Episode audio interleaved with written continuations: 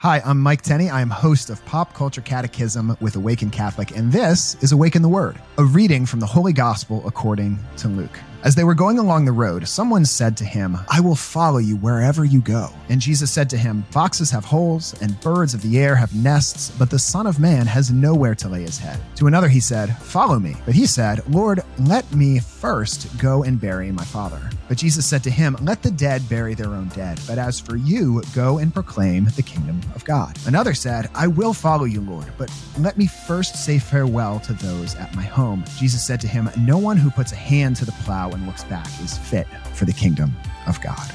People say, Jesus, I will follow you. I will follow you anywhere. And that's what he wants, right? Jesus wants followers. But Jesus comes back with some pretty hard words because saying, Lord, I will follow you wherever you will go, that's an easy thing to say. It's a hard thing to do. How many times have I sat in Mass and I've said the creed, I believe in one God, the Father Almighty, maker of heaven and earth? It's easy to say, it's a lot harder to go out and live every day as if I believe in one God, the Father, creator of heaven and earth. That's a much harder thing to do.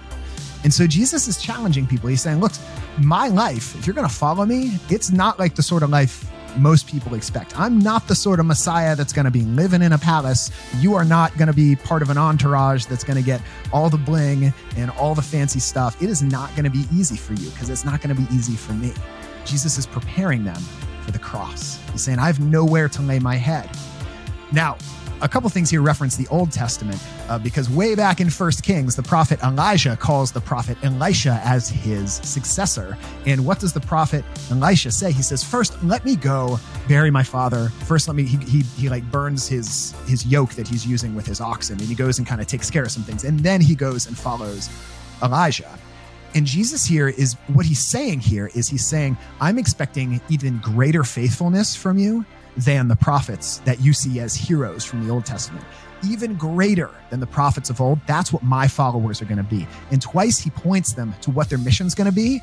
It's this kingdom of God. Now, sometimes we mistake what the kingdom of God is. In the Gospel of Matthew, it calls it the kingdom of heaven. The kingdom of God, the kingdom of heaven, is not just dying and going to heaven. It's not just the, the afterlife. It's that too. That is the kingdom of God.